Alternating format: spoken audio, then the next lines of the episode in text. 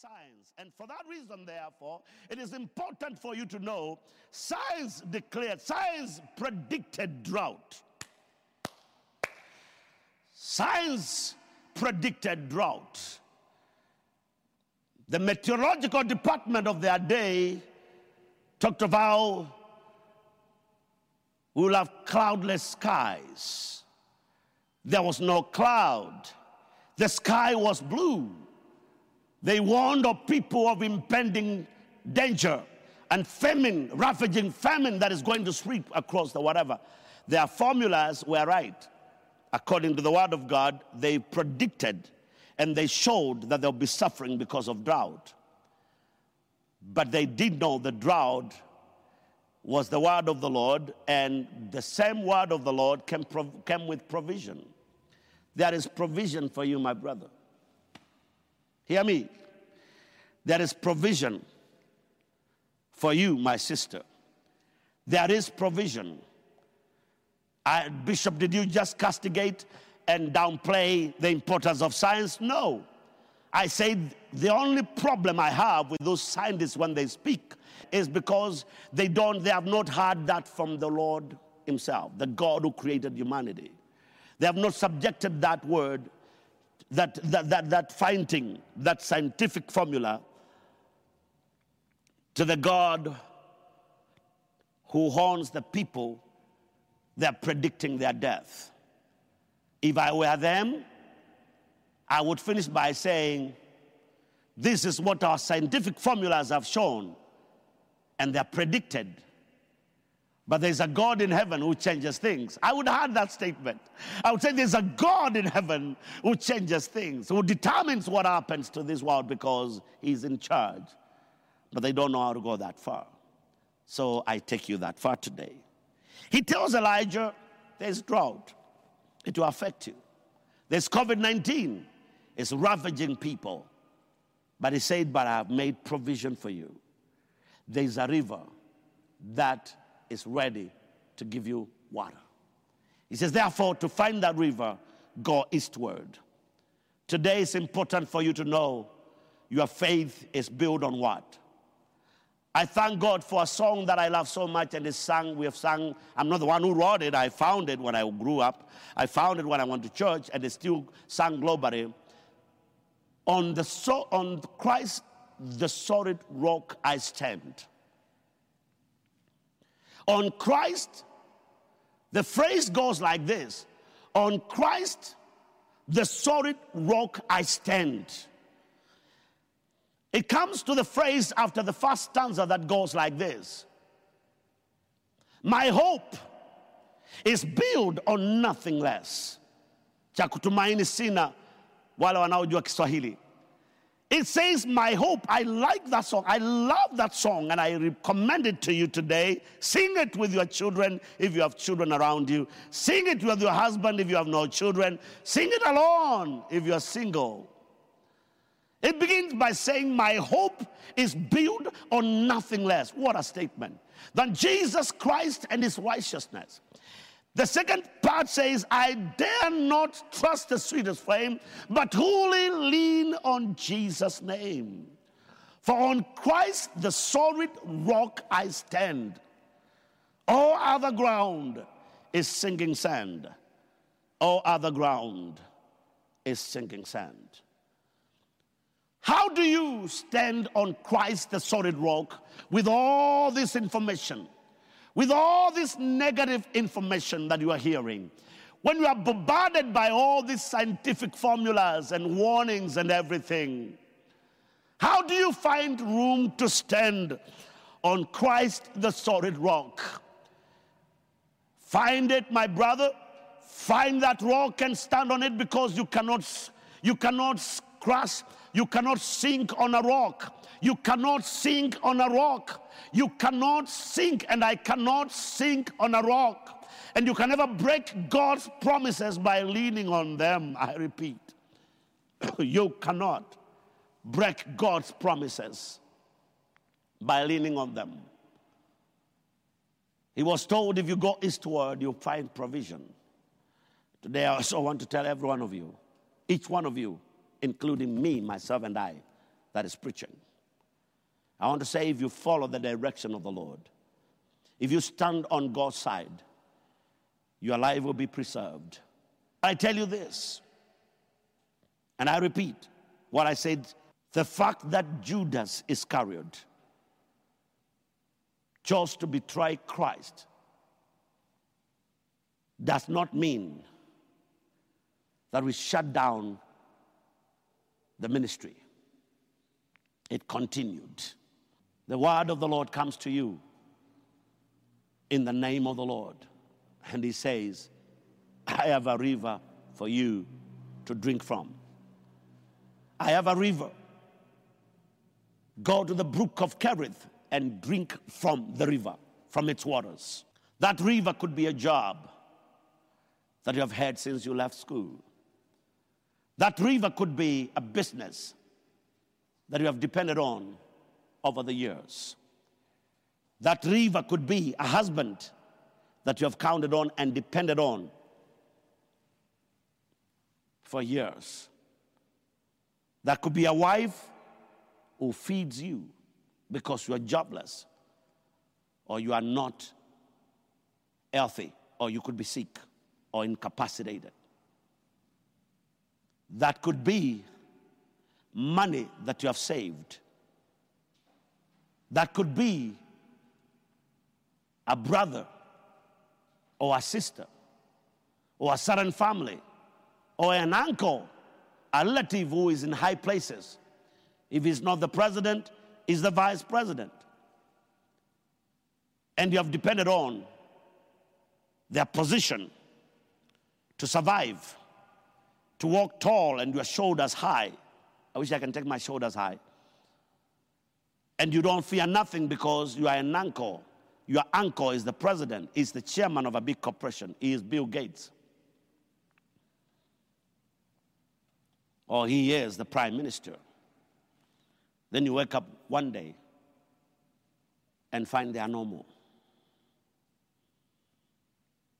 That river could be a farm that you have depended on because it produces great, it yields for you. That river could be your health, your physical health, your mental health, your psychological health, your emotional health, and so many other things that I don't have time to help you understand what that river could be. What that river could be. It could be so many things. But I want you to look at what happened. Let's go down to verses 4.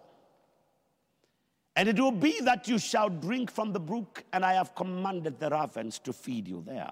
My goodness. You will feed from the brook. I mean, you will drink from the brook, and you've been drinking. You've been secure all these years. You have been firm. It has been well. Your church has become a pillar of strength to you, but you can't go to it anymore for now. He was told you will drink from the brook and you have enjoyed good life. You have paid bills. You bought food. You've taken your children to the best schools there is. The ravens, he says, I have commanded the ravens to feed you there. He says, you not, you not only have water to drink during time of drought, there'll be food for you. And so that you can know that I am God, I will not send UPS. I will not send it by any showered surface. It will not be delivered to your door by a truck. The food that you need will be brought to you by ravens. Huh. Maybe one of these good days I'll preach about the ravens. God, in his humor, God is very interesting. Instead of using a fellow human being who is equally threatened or facing the same drought, he uses the most unlikely bird to deliver food. Ruffins in Kenya, where I come from, and even you in your country, where you come from, they are not that generous. If anything, they will not even share a bone with you, and it is dry. A dry bone a Arafen will not share it with you. And to prove to you that you have no part in that bone, it will pick it up and take it to the roof of your house, on the top of the roof of your house, or on a tree where you can see it.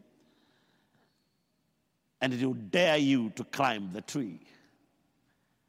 Because by the time you climb halfway, it will have flown to another tree. And that will be how you will spend your day climbing trees. But so that God can be God to his servant, he tells him, Those birds that can share a dry bone with you will bring you breakfast. Hallelujah. They'll bring you breakfast.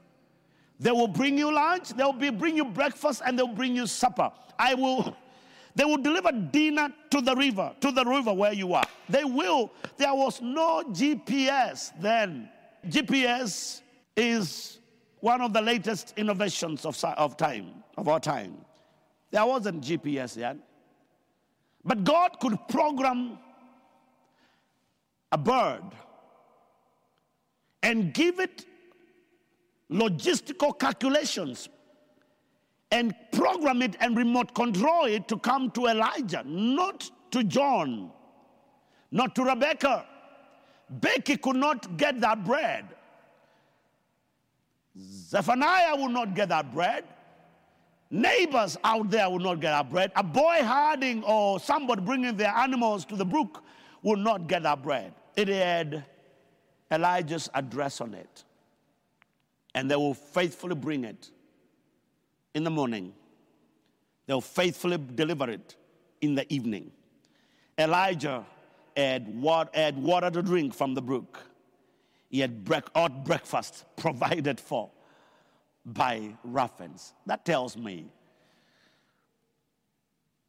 it may not be your husband who is going to meet your need, who's going to be your provider today because he needs a provider too. It may not be your wife who is going to provide for you. It's not the son that you took to school and you educated to the highest level because he's challenged.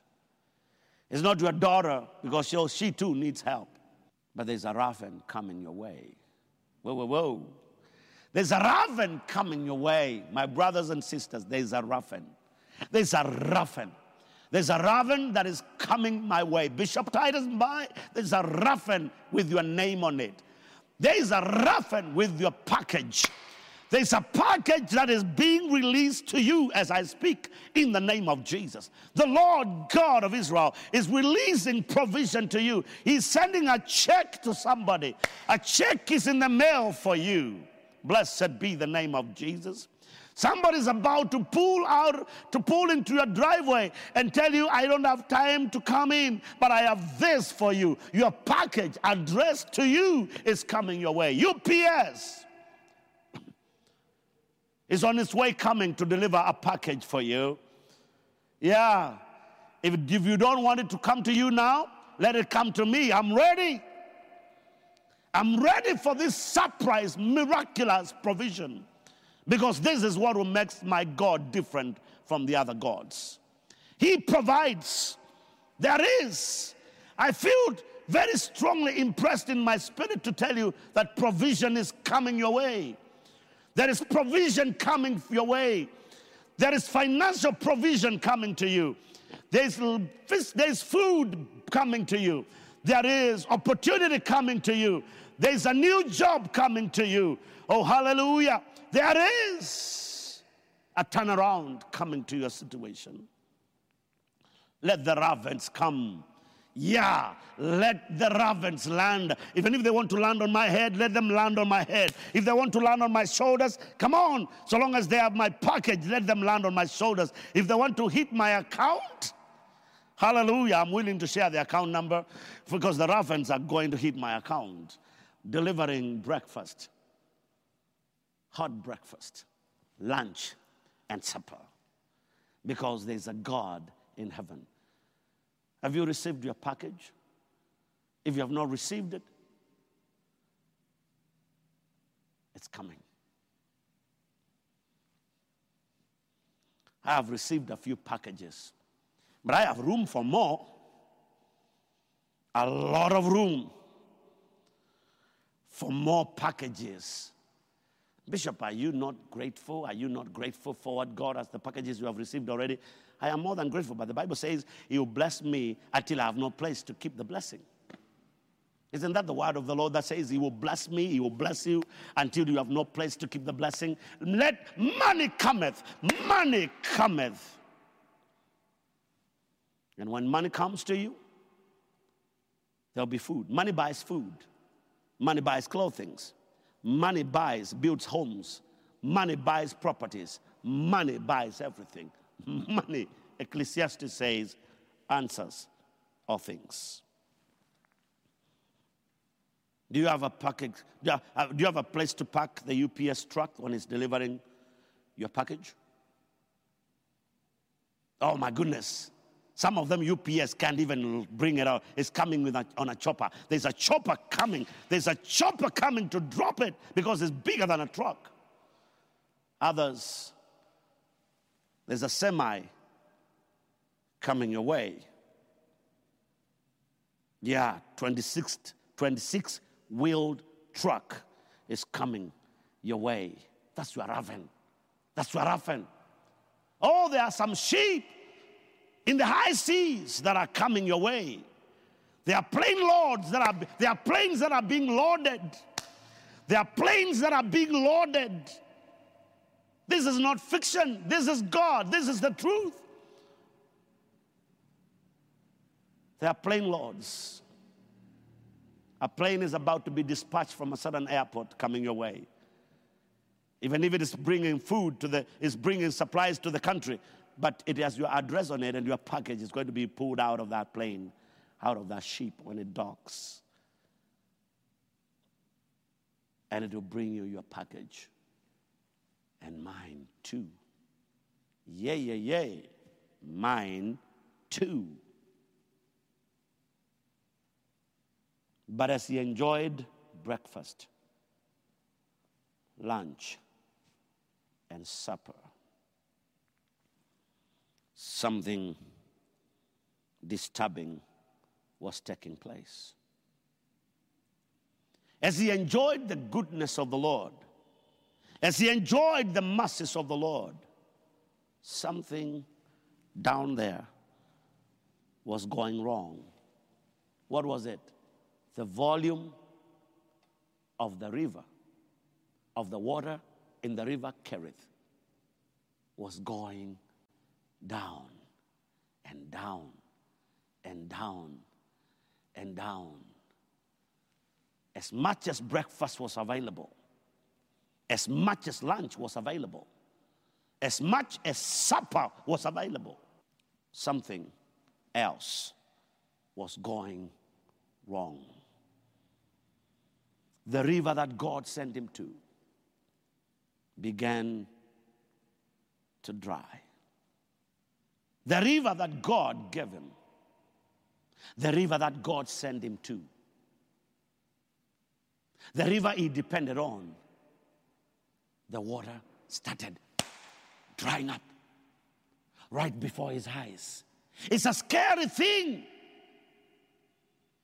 It's very scary to watch something you have depended on, the health you have depended on, crumble right before you. It is a scary thing to receive a report from a doctor's report, a doctor's report, and you are told that you have this. Some people die immediately, although it takes about two years to die literally. But they die immediately, they get the doctor's report when you are told you have cancer or you are HIV positive, God forbid. Or when you're told you have diabetes or you are told you will never have a child, or you are told that you can't father a child because your sperm count is very low.